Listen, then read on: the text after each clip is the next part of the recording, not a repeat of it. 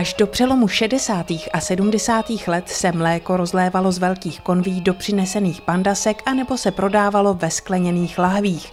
Převratnou novinku, sáčky na mléko, začalo vyrábět družstvo Směr v Jílovém u Prahy, což potvrzuje i manažer družstva Martin Jandač do sáčků se začaly dávat jak polotučný, tak plnotučný mléka a dávaly se tam samozřejmě smetany. Ty sáčky byly různě barevný, polotučné náplně byly modrý a plnotučné červený.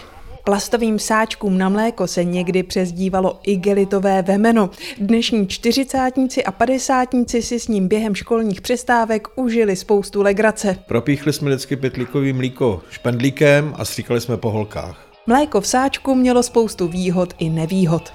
Nevýhody, že když se to roztrhlo, tak měl člověk plnou tašku mlíka, smrdělo všechno od toho ale řekla bych, že chuťově bylo lepší. Pamatujete si, že by z těch sáčků někdo něco vyráběl? Pamatuju. Já sama jsem z toho vyráběla.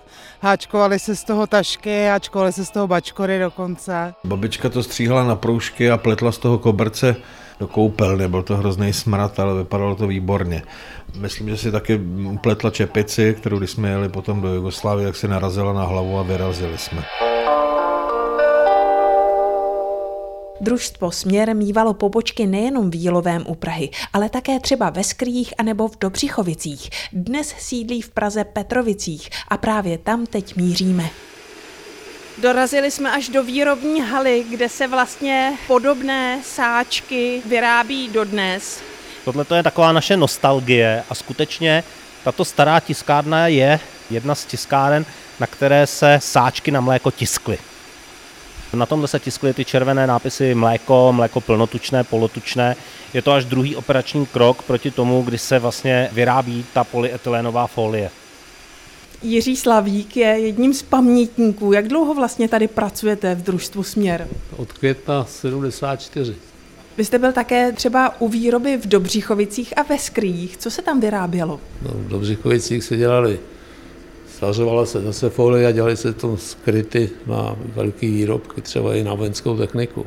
A v těch skrýích? Tam se dělaly rečky, píšťalky, mikroauta, hejrupáci, to byly takové figurky, které se dali skládat z různých dílů.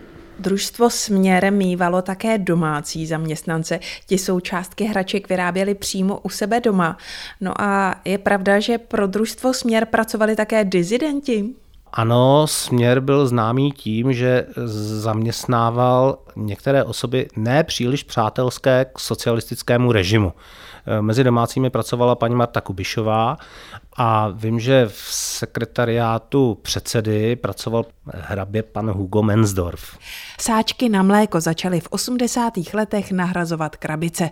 Výrobu hraček ale nepřeválcovala ani levná čínská konkurence. Heslo Směle ber hračku směr tak platí dodnes. Bára Kvapilová, Český rozhlas Region.